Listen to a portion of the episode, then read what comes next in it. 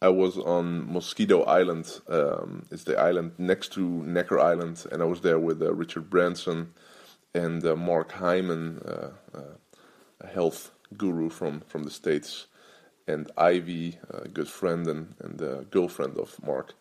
And we were walking, um, we made a walk uh, through um, Mosquito Island, and then we had a drink with uh, the five of us, five of us, three, four, five, with the five of us, and uh, it was really interesting. So we uh, we had a drink and we were talking about this and that, and it was a fun conversation. And then Branson asked, because uh, Branson was talking about his crazy um, experiences with the with the balloon, where he had a couple of times like near death experiences. And I mean, that guy had a lot of already like the guy's like 63 or 64 or something, has a lot of uh, near death experiences and um, and uh, so basically what we did, and it's an interesting interesting um, question to ask whenever you're in a group, just to have like a fun conversation, is what's your nearest death experience? And it can never be a boring thing because it's always like something that's that's that's crazy. And um, so I shared my story, and um, and there is a lesson in this story. So it's not just a it's not just a, a, story to tell a story, but there's a big lesson in the story. So when I, when I was uh, studying uh, like 90, 98 to 2004 or something, um, I uh, I was a taxi driver in the weekends, and um, I drove from I don't know like six seven p.m. till six a.m. So I, I drove during the nights, and it was in, it was in Friesland in Drachten and um, and it was fun, man. It was so much fun to uh, to drive a taxi uh, in the weekends during the nights. I was always I never. It's funny. It's really funny because I I never ever ever studied in my own time. I always studied when I was in a taxi. So um, and at that time I, I was probably already really um, really onto time management without even knowing it. So, so for example, when I was when when my colleagues um, were at the at the city in the city, they were standing outside of the taxis, smoking, watching women walk by, and I was in my taxi studying because I didn't want to study in my own time. I wanted to study in uh, in the time that I was working, or not really working, but in the time that I was anyway. So. Um, so anyway, I was I was taxi driver, and um, and it was like I, I, I remember I partied on Thursday, so I had a party on Thursday. Um, went home like late, so I was tired. Um, then on Friday I had to drive during the night, so I was already even more tired. And whenever I come home around six in the morning from the taxi drive, I always wake up around nine or ten. I can't just sleep eight hours till two in the in the PM. So it is tiring. And then Saturday I had to drive again, so it was my third short night. And around 3 3 p.m or something um, there was a guy he stepped into my car. And i never ever had like in, in, in holland it used to be like this. Now with uber everything changed. But in holland uh, people don't sit in the back in a taxi. They always just sit next to you whenever there's one person so the guy stepped next to me and he had to go to a place which is like 10 miles 20 minute drive and I already noticed with his body language and his energy, like, whoa, this is not, this is not good. This is not a good, uh, this is not going to be fun. And um, so he said where he had to go, and um, and it was like a 20 minute drive. And during the 20 minutes, the guy was harassing me all the time. He was, uh, he was put like, like, like with his finger in my belly and like, like like really being annoyed and everything. I was like, oh man, please, you know, s- stop this stuff because I'm gonna, you know, smash your face open. So, uh, and and it was a big guy, and I'm a big guy, but he was he was he was even bigger, and um, so I was like, just shut up, and I didn't say it, but I I shut up, and I was just driving and try to be as gentle as possible to not get into a fight. It's funny because all my other taxi drivers they always carried uh, not guns but weapons so, for example, they had a mag light, which is a, a flashlight, not to because you need the the light, but because you can smash somebody with it. And I always, um, I never had that stuff with me because I know that if you carry it with you, you're going to use it, and uh, and you just don't want to use that stuff. So. so I tried to be because I was so tired. I was like, yeah, whatever, you know. And I wanted to drive him, and I um, and uh, and then right before we entered the, the the small city he had to go through, to he uh, he told me like, yeah, I'm not gonna pay.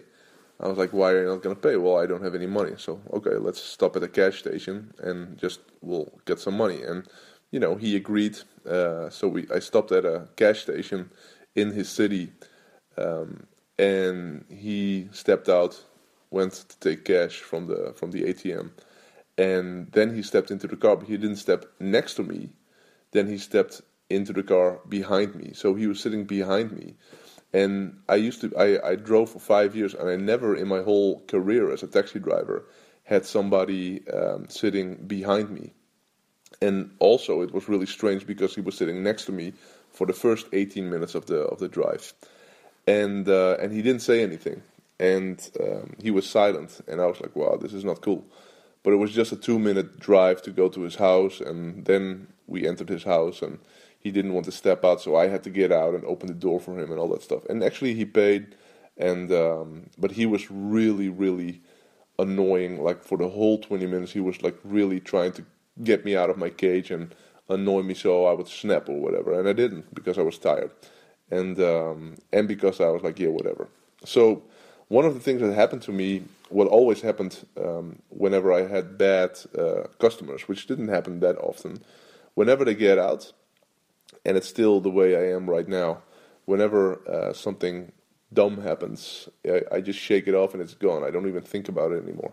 So the guy steps out and I shake it off and I literally don't even think about it anymore. I, I think about it for like 20 minutes and then boom, it's done put on the music, onto the next one.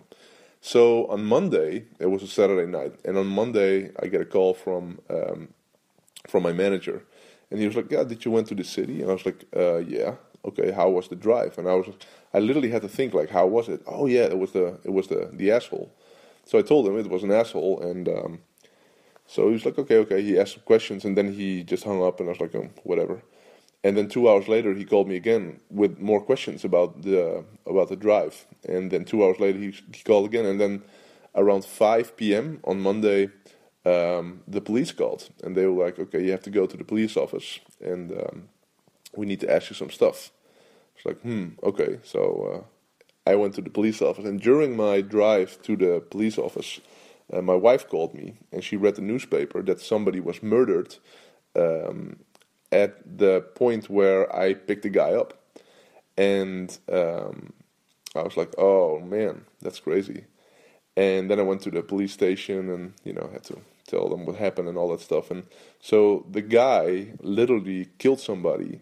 He murdered a woman, uh, cold blooded, and like murdered her. And then he walked out of the house, uh, walked towards my taxi. Was like a three minute walk. Stepped into the car and um, and uh, and then you know everything happened what I just explained, and it was really a hostile uh, feeling. You know, it was a bad feeling, and um, so for me, you know, you never know what happened. What would have happened if I would be uh, be annoyed with him or would respond to his, you know, annoying stuff or whatever, and the whole fact that he stepped in behind me and all that stuff. He murdered somebody with a knife.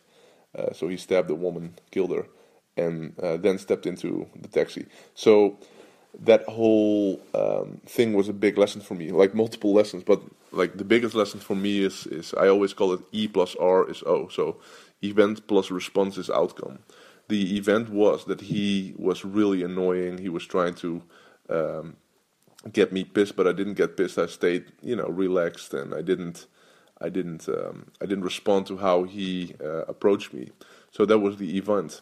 The response was well, I was relaxed, so that was all good, and and the outcome is I'm still here recording this podcast. And but it could have been different if the event was the same. The event is always the same, so you can't change the event, but you can change the response. If my response would be pissed off and get my mag light or whatever, uh, he uh, he could have done crazy stuff or whatever. So that was really a big lesson. Like it doesn't matter. Of course, it matters what happens to you, but the biggest part is how you respond to it, and um, and that's huge. And the other the other lesson was, man, I should not get, I should not be uh, dependent on um, work like this. Um, it's so funny because my employer, he uh, he was a Christian Christian guy.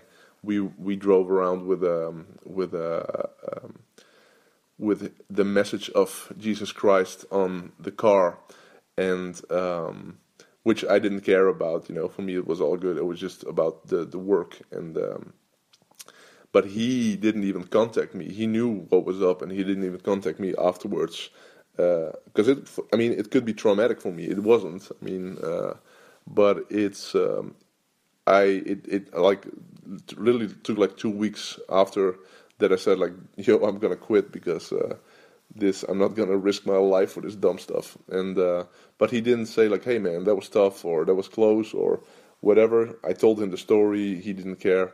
It's so funny, you know. People's it's so funny to see how people respond on the on the on the front stage versus the backstage. You know, I created a podcast about it more previous, um, but um, yeah. So multiple lessons and. Uh, this is my nearest death experience, and I'm I'm glad this is my nearest death experience.